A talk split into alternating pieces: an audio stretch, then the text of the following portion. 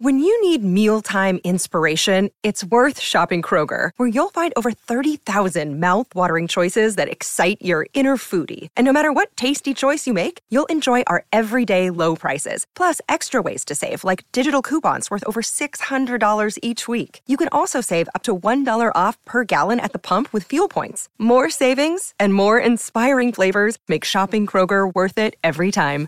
Kroger, fresh for everyone. Fuel restrictions apply. Hello, everybody. This is Marshall Poe. I'm the editor of the New Books Network. NBN listeners like to read books and buy them. So we thought we'd tell you that right now, our friends at Princeton University Press are having a remarkable site wide sale. You can get 50% off books, including ebooks and audiobooks, with the code 50, F I F T Y, at checkout until May 31. You can save some real money on Princeton University Press books. I encourage you to go there and check it out. Welcome to the New Books Network. Hello, and welcome to New Books in Irish Studies, a podcast on the New Books Network.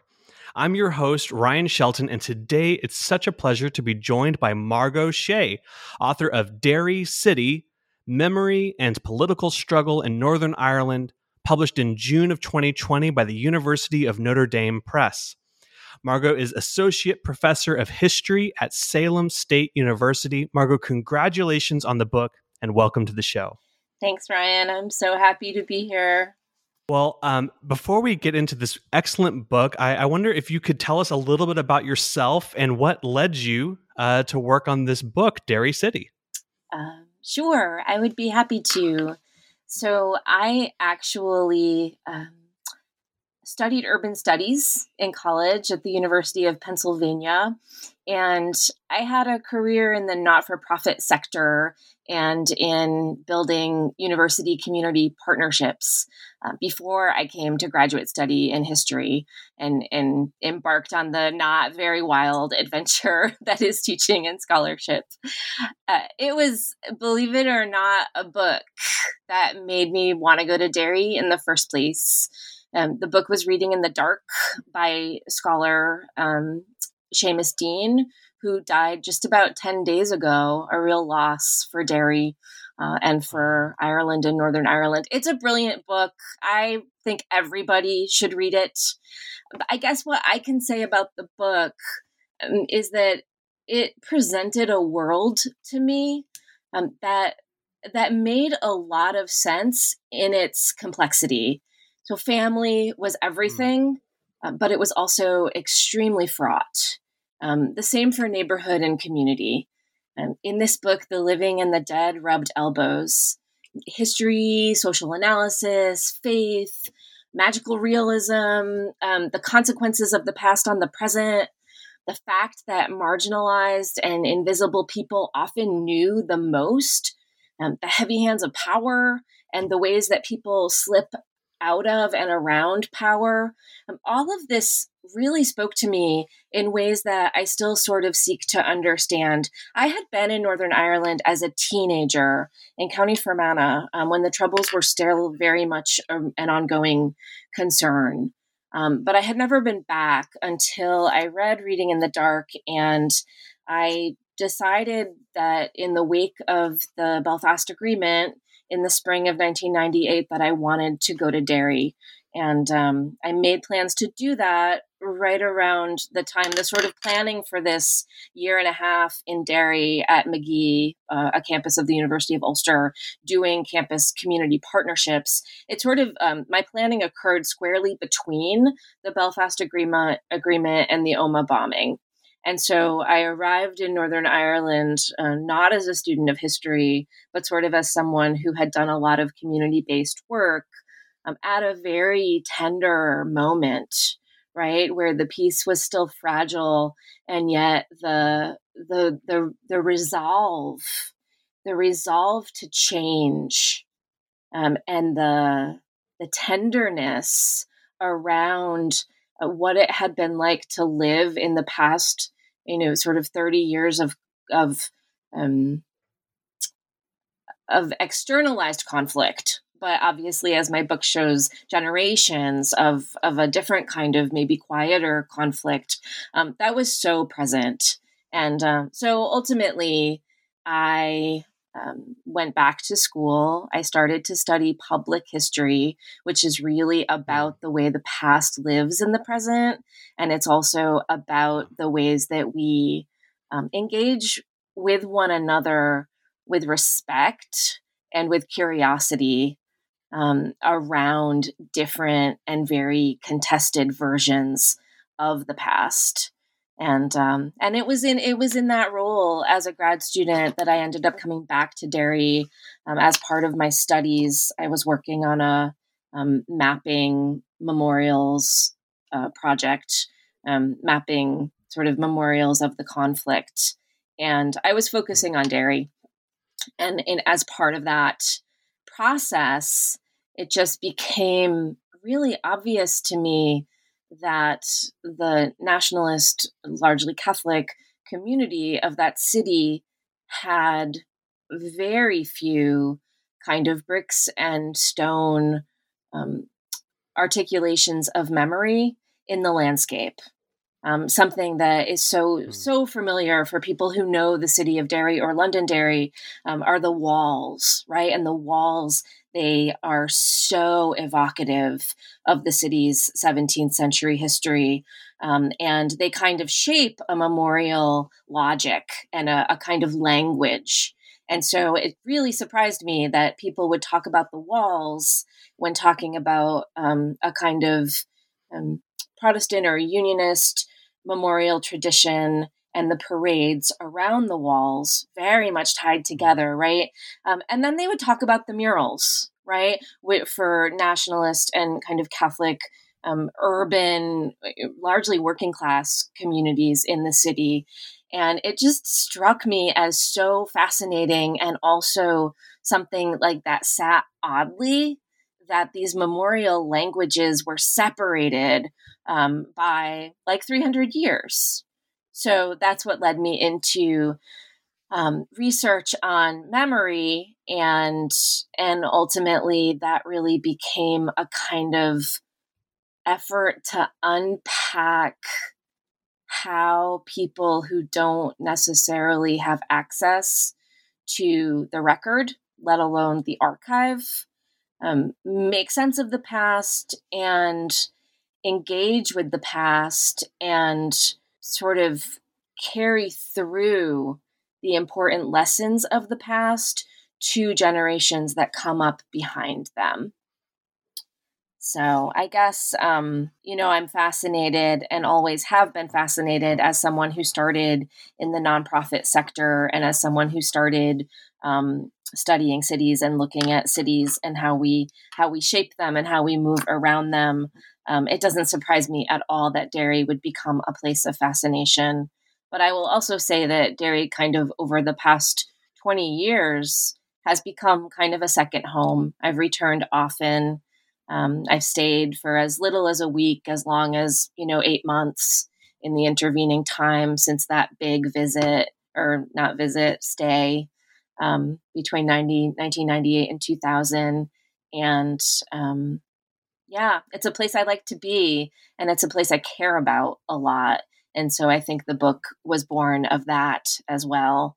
And uh, I'm not ashamed of it, right? Despite the kind of pressures to remain objective, um, I, I still think that it's important to understand that the project is an intellectual project, but it is also um, a, a, huge part of my life. Well, Margot, thank you so much for sharing um, that story. I think it really helps us to get a sense of the the the heart and the the labor that went into this book, and and it really comes through.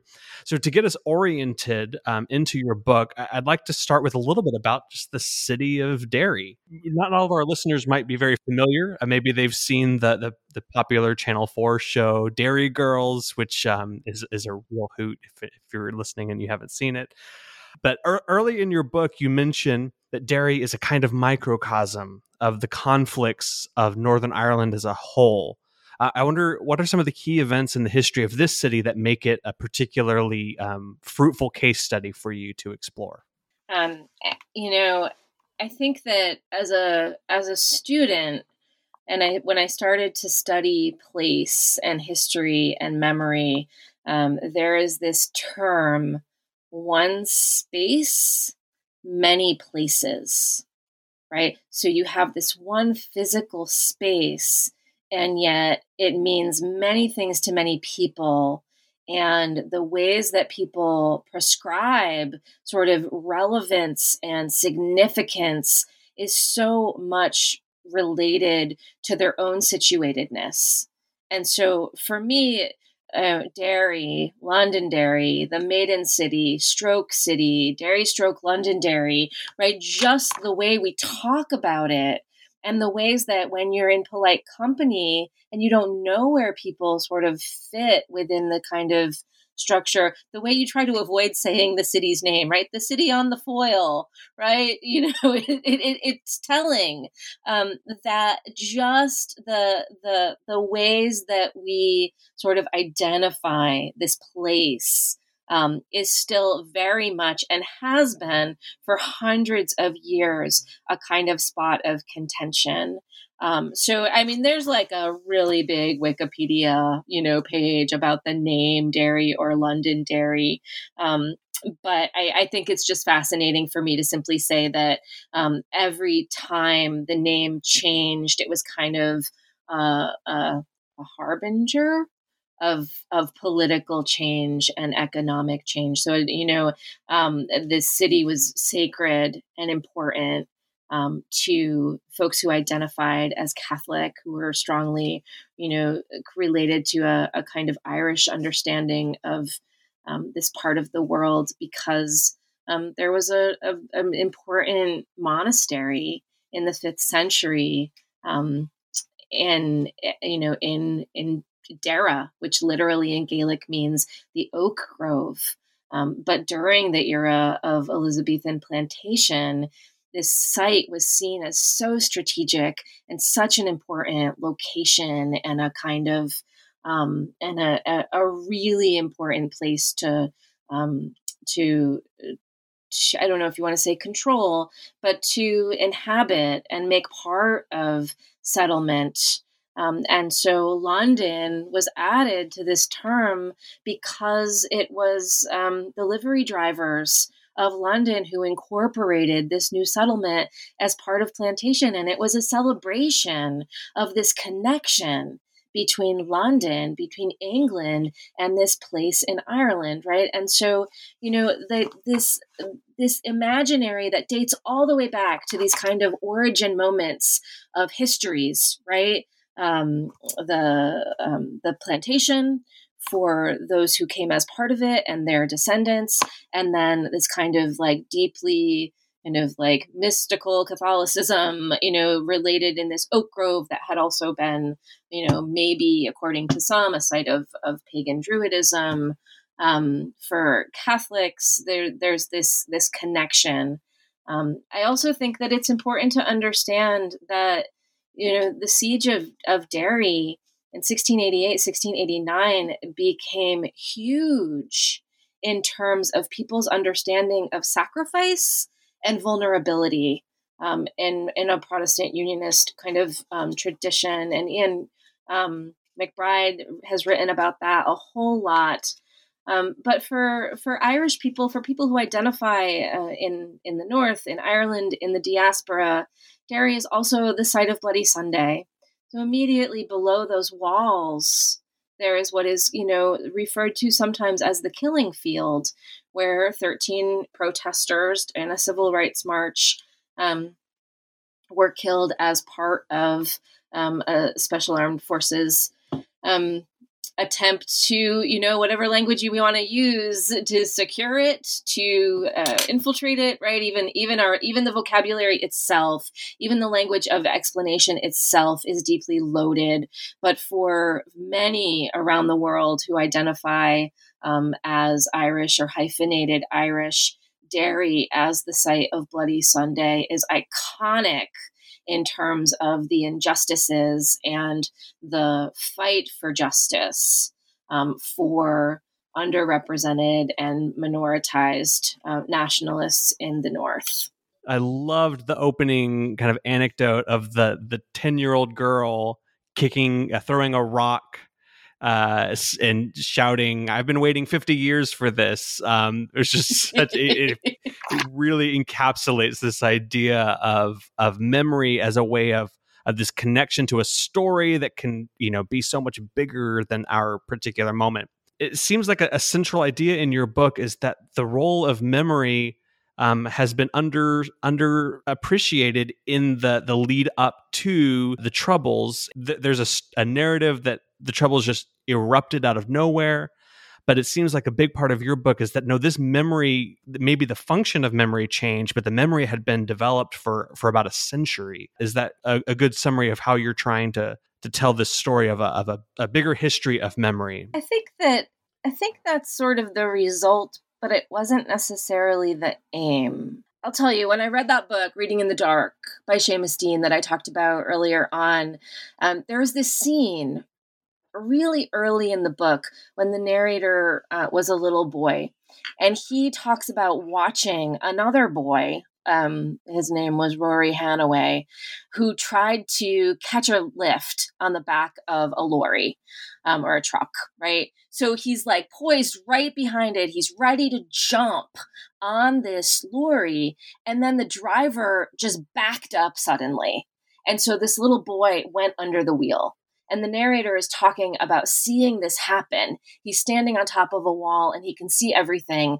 He saw the police arrive, you know, and for, you know, Catholic nationalist boys living in the Bogside, um, the police were kind of the number one enemy, right? And he watched one of the cops start sort of hyperventilating and then throw up right? At see at just the horror and the mm. sympathy of seeing this little boy you know mushed by a lorry.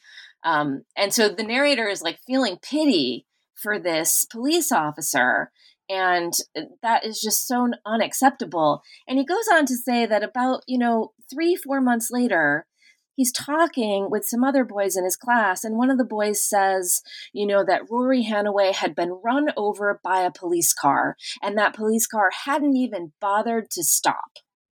And so here's the narrator, right? Hmm. And he's hmm. going, like, oh, that's absolutely not what happened because I was there and I watched it. But actually, like, he says, I started to feel better. I stopped feeling sympathy for the police and I mm. felt a real sorrow for Rory's mom and for that lorry the, the lorry driver who hadn't worked since. And so that story always stuck in my head because I was yeah. fascinated not so much by the kind of knee jerk reaction of like, you know, yo, that other kid got it all wrong, but I yeah. realized that what scholars of memory, particularly a guy um, called Henry Glassie, who did a huge um, work of scholarship, um, ethnographic scholarship in Northern Ireland in the 80s. Um, he said, you know, stories about the past coordinate multiple responsibilities to time, to the past event, to the present situation, to the future of the community. And so I began to think about memory and the work of memory and the layers of memory um, less about what it cannot tell us, right? It cannot be necessarily a reliable um, record of events, for example. And I started to think instead about what memory can tell us, right? Memory is so often castigated and sort of shamed by historians for the ways that it gets things wrong. Um, and I started to think with that story really central in my mind about the ways that memory, um, in rearranging the facts, also constructs a worldview that is very much true. Right. So mm-hmm. there's like, you know, the the the truth of this um, is is not in the events that happen. The truth of it is in the lived experience of a minority community in you know in this city or a minoritized community in this city um, often feeling like um, the structures of power and the representatives of those structures of power um, not only are not for them but in in some real tangible ways kind of um, serve to grow the space or accentuate the spaces between the two communities. Um, and that's, I think that's really what kind of got me on the path. I did not intend to write a book about um, a, a, kind of latent nationalism or a, a latent cultural nationalism mm. in the city of Derry. I didn't really, to be honest with you, Ryan, I didn't expect to find that. I didn't think that it would appear. Um, and, you know, and certainly people can argue that um, that some of it is a rather enthusiastic interpretation on my part, and that's okay. Um, I am I'm I'm confident enough in the way the pieces come together to sort of make this other argument that comes through in the book that I think you're um, pointing to here, which is to say that for a community that didn't have access to traditional sort of routes to power and authority, um, and who for you know, a somewhat significant period between the 1920s um, with um, the the kind of with partition and the establishment of the Northern Irish state and the um, the eruption, you know, quote unquote, uh, of the troubles in the late 1960s, there was a um, a, somewhat important um, constriction of Irish nationalist um, articulations, gestures, sentiments, public kinds of statements in public spaces and public life. So within that context of um, of constriction or regulation or um, skepticism about those kinds of expressions, it came to me over the course of conducting research that memory became um, a way of telling the story, but kind of telling it slant, right? Like Emily Dickinson, Dickinson talks about poetry telling the truth, but telling it slant. Memory kind of became yeah. this way to talk about um, a sense of, of frustration, a sense of loss, a sense of hope, a sense of Irish identity in Northern Ireland without running afoul of um, of authorities, and also I think within a culture that values politeness and values politesse and values civility, um, which is very much a culture in Derry. Um, this this kind of like construction of memory in order to talk about what's really going on now um, was also a means of kind of maintaining peace outwardly, if that makes any sense. Oh, it does. Thank you, Margaret. So in in the the first part of this book, you're you're dealing with um, pre-partition. I wonder if you could talk a little bit about the the kinds of um, uh, battles of commemorations that are going on as as a, a way of of kind of recovering the true past of Derry um, from from different um, perspectives, different slants. Uh, what's going on underneath all of these uh, these parades and these holiday celebrations, and, and what are some of the different versions of uh, past for Derry that are being celebrated? Yeah, so um, so it was actually um, a um, hundred years after the siege of Derry, 1688, um, 89. So 1788, 89 um, was the beginning of kind of major commemorative celebrations of the siege, right? And so um, by the time my narrative starts in the 1800s, you've got a really well developed and robust kind of memorial um, language around the mm-hmm. siege of Derry and so um, and you have a, a, an, a municipal government that is until 1897 um, constituted completely by um, members of the community who represent a kind of a Protestant tradition and a tradition that um, feels deeply connected to Great Britain and to the United yeah. Kingdom, right? And so, you know, one of the things that I find really funny in the 18, you know, the late 1890s is that um, these first nationalist Catholic um, council members just start freaking out, right? They're just like, oh my God, why are we spending all of this? Um, why are we spending all of this public money for decorations and for lights and for celebrations of this, you know, history that really we think has been created and constructed to deny us our place, you know, and our right to kind of be full members of this community. So a lot of these fights are sort mm-hmm. of, you know, kind of um, objections to the memorial traditions that the city um, has really um, developed and concretized over over a century by this point and then you have um, you have a couple of different things that i think are interesting you know the one that um, i really loved reading about and it was actually an ma student who first wrote about um, St. Columba Day, right? And the kind of um, the if you are familiar with Eric Hobsbawm, but the invention of tradition, right? This idea that you invent a holiday, you invent a kind of sacred connection to an event in the past. Um, well, Father Willie Doherty in Derry in 1897 kind of constructed this. Um, this saint's day, this patron saint of, of the city of Derry, um, was Columcille or Saint Columba.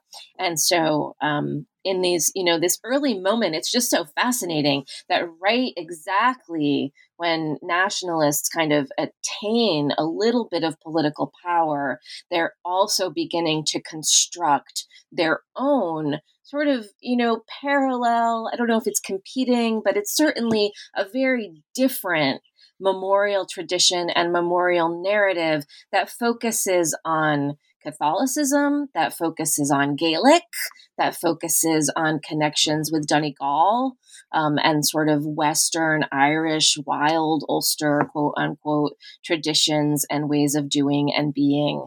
Um, so you have, uh, you know, this like the immersion, like almost overnight, you have this huge um, celebratory tradition which is also fascinating because it develops its own sort of sense, like street sense, right? So, um, most people who know mm-hmm. anything about the unionist tradition in Northern Ireland know that the mural tradition dates back um, to the late 19th century, early 20th century, and is a really fascinating, like the the the murals that are located um, in unionist communities are had been often painted by family members that are taught by the earlier generation. They're incredible kind of works of art, and they depict the Battle of the Boyne, the Siege of Derry, King William of Orange, right? And they sort of lay out um, in this very sort of visual way, but also in a very kind of material way within the streets of areas and interface areas, um, these stories and so um, Catholics didn't have that, but they had um, a tradition of street arches and street decorations. They're easier to make, they're cheaper. Um, the materials themselves, it kind of, it's okay that they're ephemeral, right? They go up, they come down. It, it's kind of much more in keeping um, with the the material reality of the Catholic community. But these the, these traditions of building street arches and having competitions for who can make the most beautiful Columba arch um, became a kind of overnight tradition. Uh, the other thing that I think was fascinating was this connection, um, just like romantic nationalists all over Ireland um, were getting really, really enthusiastic about ruins and um, kind of emblems and examples of a kind of Gaelic Irish um, past. The same thing happened in Derry, and so I spent some time talking about um, the Grianán, right? The Grianán Ailech, and uh, it lays about it's about three miles outside of the city center, and it has a really ancient kind of you know historical um, genealogy or pedigree. And by the 1870s, the thing was totally falling apart. Farmers around um, the um, this kind of former sort of castle, Bronze Age castle, um, were just taking the stones away to build, you know, fences for their farms. Um, but during this time, um, in the late 1800s and early 1900s, it was reclaimed not by the people of Donegal so much, but by the people of Derry, who saw in it a kind of um, uh, um, something to be proud of, something that was a physical remnant of a past that was mm. really different from the one that was represented by Londonderry and by the walls and by the celebrations that were so, um, by that point, already firmly ensconced within the cityscape. You move from this pre partition era um, into this period, we'll say between um, the partition, the creation of of Northern Ireland and uh, and a free state of Ireland, but then between that period and world the end of World War II, politics is, is very taboo. But instead, you you show this wonderful story of how the arts um, kind of become this way of building um, this this cultural identity um, in this period. Yeah. So on the eve of Irish independence, uh, things had kind of begun to change in Derry, and actually in 1920, um, there there were enough sort of voters of a Catholic and nationalist uh, background and persuasion to elect um, the first majority of um, of city council members, and therefore to appoint a Catholic and nationalist mayor for the first time in the city's history. And so you you know you end this period of you know leading up to independence with Derry Catholics just kind of you know really confident that there is going to be Irish independence, that they're going to be part of it, that the things that they consider kind of important and that they've been building over the last generation um, are in step with what's happening in other parts of Ireland. And they're sort of, you know, um, I don't know if they're in denial, but they, it's kind of in, there's an incredulity that partition would actually happen, right? There's a kind of mm-hmm. surprise, and it's fascinating, you know, in in the light of what's happening now in Northern Ireland, it's really fascinating to, to go back to that first Catholic mayor, um, mm-hmm. Hugh O'Doherty's speeches, because you know you you would think that um, think Michelle O'Neill was kind of making them. You know, they're they're all about reconciliation and they're all about multiple pathways to identity and they're all about finding sort of common ground. Um, but that you know, but but that that sort of like that period ended very abruptly uh, with with partition and with um, some political machinations um, which are understood, you know, as redistricting. Um, the word that I use in my book is often the word gerrymander, um, in order to kind of make make it harder uh, for Catholic nationalists to um, exert their political voices. And there was a logic to this, and you know, I also kind of present that that um, the business owners in the city were largely Protestant and Unionist and if you looked, kind of made a close look at the tax rolls, the argument that they made was that they foot the bill for a lot of what happened in the city through the taxes generated through the businesses that they ran. And so the ways that voting sort of changed in order to kind of take away some of that one man, one vote um, capacity and return a little bit of power to business owners and head of householders just meant that um, for Catholic nationalists, the little bit of political power that they had attained on the eve of partition um, was gone, right by um, by the by the, the, the sort of swoop, and um, and there also, I think it's really important to understand is that partition brought with it a real crisis, not just about sort of how to feel, but about what to do. Right. And so, this idea of abstention, you abstain from politics, you don't take your seat in the city council, municipal government, you don't take your seat in Stormont, right?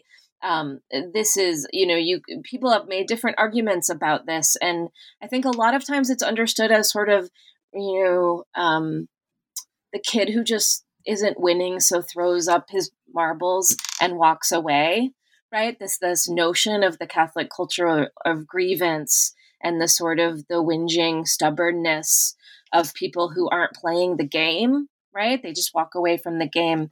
Um, it's a really strong kind of narrative thread running through this period between the 20s and the 60s.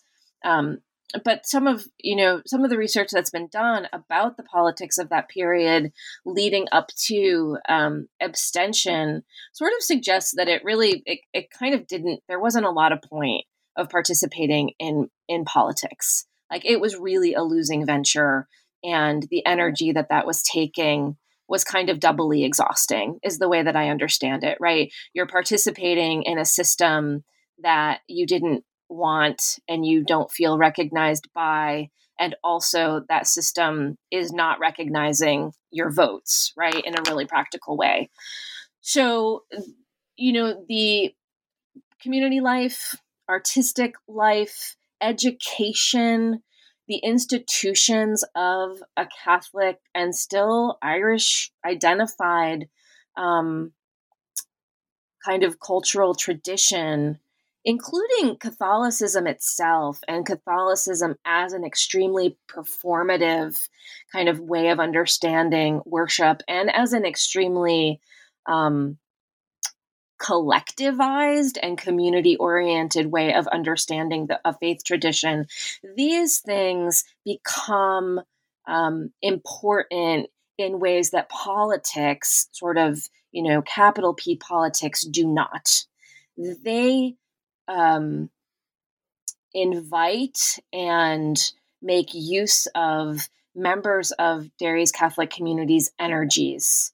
Um, and in some ways, you know, I, I hate to sort of overplay it because I don't, it, it it's not as much as a, a, kind of question of separate spheres, but it's a way of, um, of living according to one's um, cultural logic that is also not running into constant conflict and interference with the folks who have more um, political and economic power, clout, and and just capital. So um, so that's you know so that's where all these sort of strands come together. Um, the Derry Feis is founded um, as a means of sort of amplifying Gaelic traditions, Irish dance traditions, Irish music traditions, Irish historical sort of um, framings and understandings becomes like super important. Um, the consecration of St. Eugene's, which is the the sort of diocesan seat. The consecration can only occur when a church community has paid off its debts. And so for Catholic Derry, that consecration is not only a religious ceremony and a, a symbolic sort of act, um, it's also a means of saying that despite poverty and despite some sort of economic privation and lack of political power, um, they were able to raise the money and kind of prove themselves as a community um, who could stand on its own, right? And who could come and pull together in order to um, concretize the things that mattered to them. Um, and I spend a lot of time talking about things that are really subtle, like nursery rhymes and songs and ghost stories and um, kind of traditional rural Irish um, rituals. You know, things like uh, making St. Bridget's crosses on St. Bridget's Day, or taking whin bush, or you know what people know of as gorse, and putting it above um, folks' doorways on you know on Beltane or May Day. Um, these things that you know they don't feel super urban, they don't feel like part of the logic of kind of this new modernizing Northern Ireland.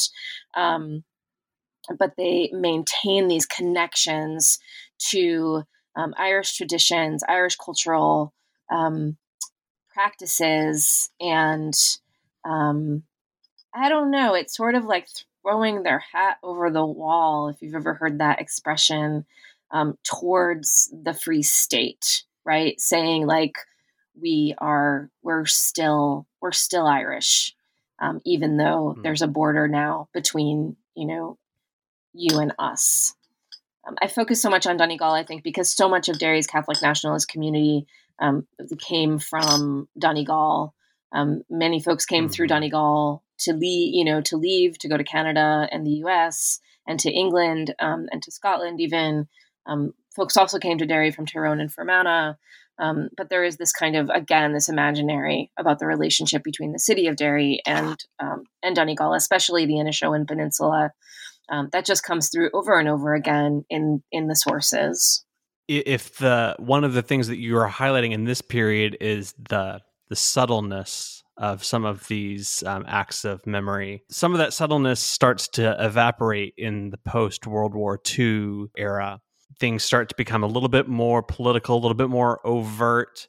Um, one of the things that I found so interesting is the way that memories and celebrations and, and kind of depictions of the victories of uh, the Allies in World War II um, starts to become an area of, of conflict and the way that even the, the recent war is being remembered and commemorated. So, could you talk a little bit about that and how that leads us into this uh, eruption, which maybe wasn't quite so much of an eruption, but a, a culmination of this of this work of memory? I think the I think the World War II period is a really special period uh, in Northern Ireland's history and in Derry's history. I mean, Derry was this sort of, um, you know, it was an important place in the Battle of the Atlantic, and it became home to um, lots and lots of Allied, um, you know, armed forces, Navy, um, Air Force, and you know, there are German U boats being sunk off the coast at Lisahally um, there's there's just this real sense like the city there's an economic boom that happens um, because of the second world war and a lot of industry um, and requirement for for manpower um, that happens because of it. And, and i think that there's this i think there's this sense in derry during the second world war um, for everyone right that that fighting fascists was the right thing to do. And i and i, and I think that you know it, this still i think is a really sort of tender historical moment right? The sort of the de valera's kind of flirtations um, with german you know representatives and um, and also the kind of quiet promises that if De Valera entered with the Allies, entered the, the war on the side of the Allies, that they would um, that Britain would sort of surrender Northern Ireland and lead the way towards um, a unified Ireland. These are all things that are. Um, I, think they're really hard to understand historically because I think a lot of the records um, ceased to exist in ways that were somewhat intentional. Um, but I, but I think in Derry, a lot of the um, the kinds of anxieties over um, economy and economic kind of in eh, disparities. They weren't they weren't negated by the war but they were softened by the war and that's important. And i also think that these kinds of issues around nationalism and the ways that one identifies um, not you know in terms of one's national identity um, also changed because it became allies versus axis, right? And no longer was the nation state the way of understanding first and foremost like who one is, right? Like it's the same thing I think with the EU and Brexit. Like there are these different kinds of constellations that help us understand who we are and how we fit into a picture. So World War II was a really it was just a really kind of important moment um, but as soon as the war ended, um, there was a sense in in a lot of places in Northern Ireland, and certainly in Derry, that it was an important time to sort of um, reaffirm the Britishness of Northern Ireland. And so all of a sudden, where that wasn't really part of a logic or a language, and there was no time and there was no money for all of these kinds of um, you know expressions of cultural and political heritage and identity it all of a sudden became really important right? And you know people who were important in the war who were significant players who had any connection to the city of derry londonderry were kind of being invited to come and be feted. And um, these events were sort of being tied in to longer histories that um, accentuated and celebrated a long unionist tradition within the city.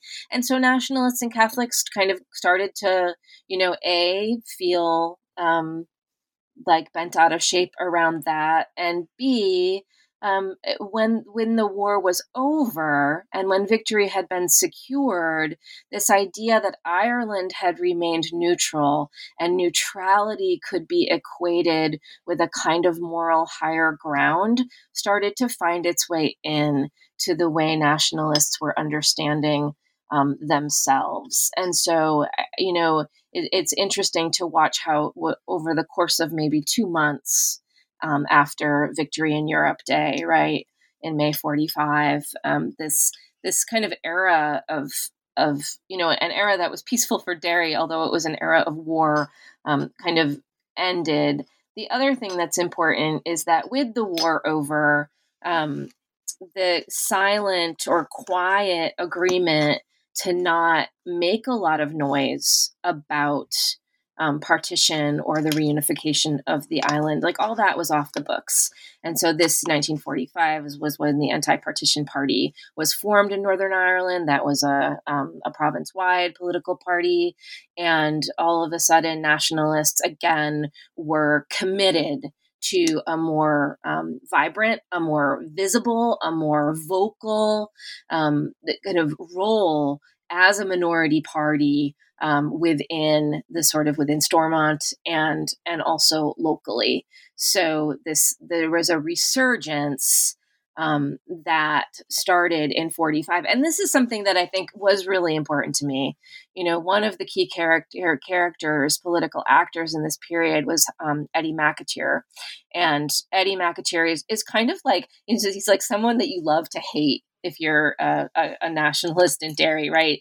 He's he's known as half a loaf Eddie, right? Because he was sort of you know became famous for saying half a loaf is better than no bread um, because he was always trying to negotiate the, the, the kind of the, the place for nationalists in the city politically fighting redistricting um, fighting this gerrymander. And he was always having a compromise because he was a politician of, um, of you know representing people who didn't have power and so then he'd always have to go back to his constituency and be like, yeah, well, we got a little bit, but we didn't get a lot.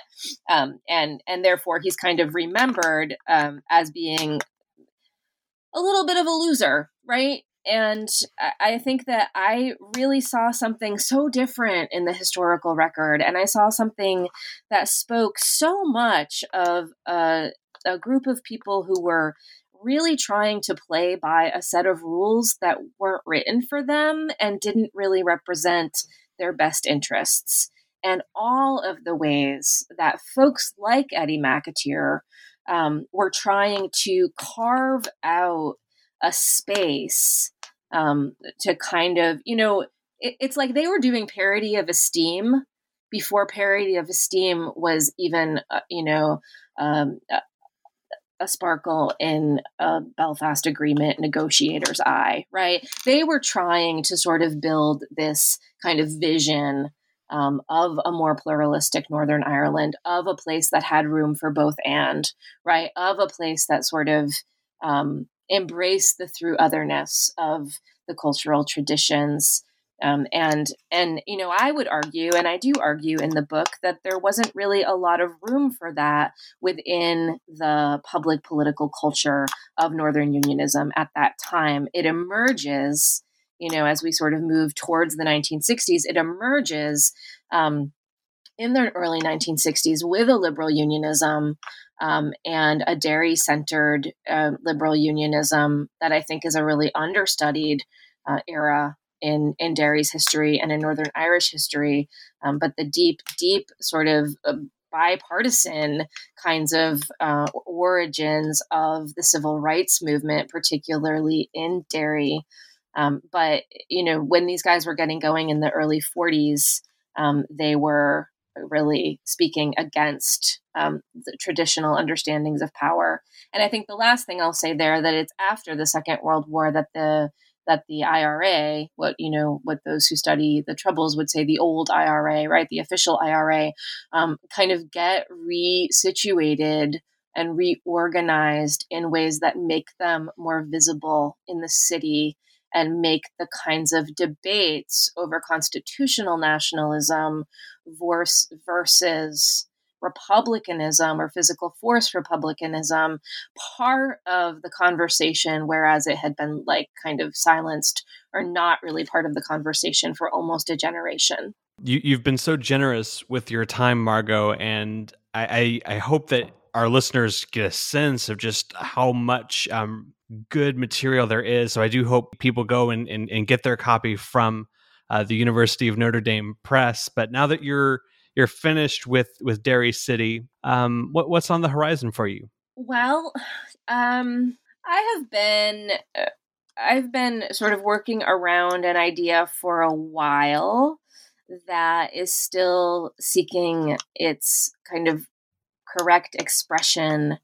Um, but what I'm really fascinated by is the closure of Catholic churches, um, particularly in New England, where I live, where there's lots and lots and lots of um, consolidations and collabs, collaborations that are um, also sort of um, closing churches and selling off uh, Catholic Church real estate in order to um, pay settlements that have um, been required as part of you know redress of the um, clergy sexual abuse kind of crisis within the Catholic Church. And so, hmm. um, while I'm not really focused on kind of the relationships between um, perpetrators and survivors, I am I'm very much interested in and fascinated by the kinds of ripples of betrayal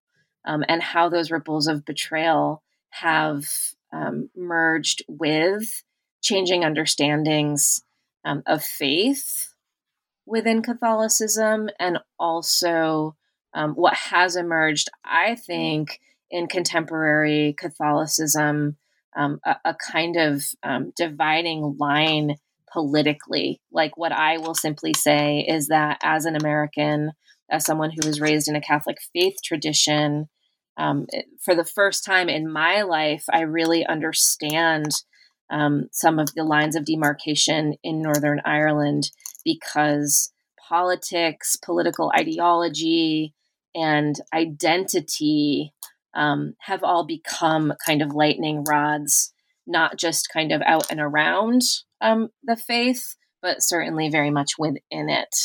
Um, so, you know, anyone who sort of follows Catholic um, stuff in in contemporary culture knows that there are huge conflicts between those who might follow a kind of um, Dorothy Day, Catholic worker, liberation theology, um, vision of the expression of the faith, and those who would um, espouse a much more conservative and much more politically conservative understanding of what it means to be a Catholic in good standing. So that's what I'm thinking about. I'm mm. still trying to figure out where it's going, but um, I'd really like to, you know, use my skills as a public historian to find some ways for people um, to express their loss of their home churches, right? Catholics don't talk about their church home um, in the way Protestants talk about their church home, but doesn't mean that we didn't have them, you know, and it doesn't mean that the loss mm. of those church homes is not a really huge kind of thing for lots of people. So that's what I'm working on. Wow, that sounds like a very important work and and also very interesting. And so, uh, wish you the best of of luck on that. And I can't wait to to follow that project as it as it develops. And maybe we can have you back on and talk about it one of these days. Well, this has been a conversation with Margo Shea, author of Derry City: Memory and Political Struggle in Northern Ireland you can get your copy now from the University of Notre Dame Press. Margo, thank you so much for joining us. Thank you so much, Ryan. And thanks to our listeners for tuning into this episode of New Books in Irish Studies, a podcast on the New Books Network. Visit newbooksnetwork.com where you can browse our catalog of over 10,000 author interviews. But that's it for now, and I hope you have a great day.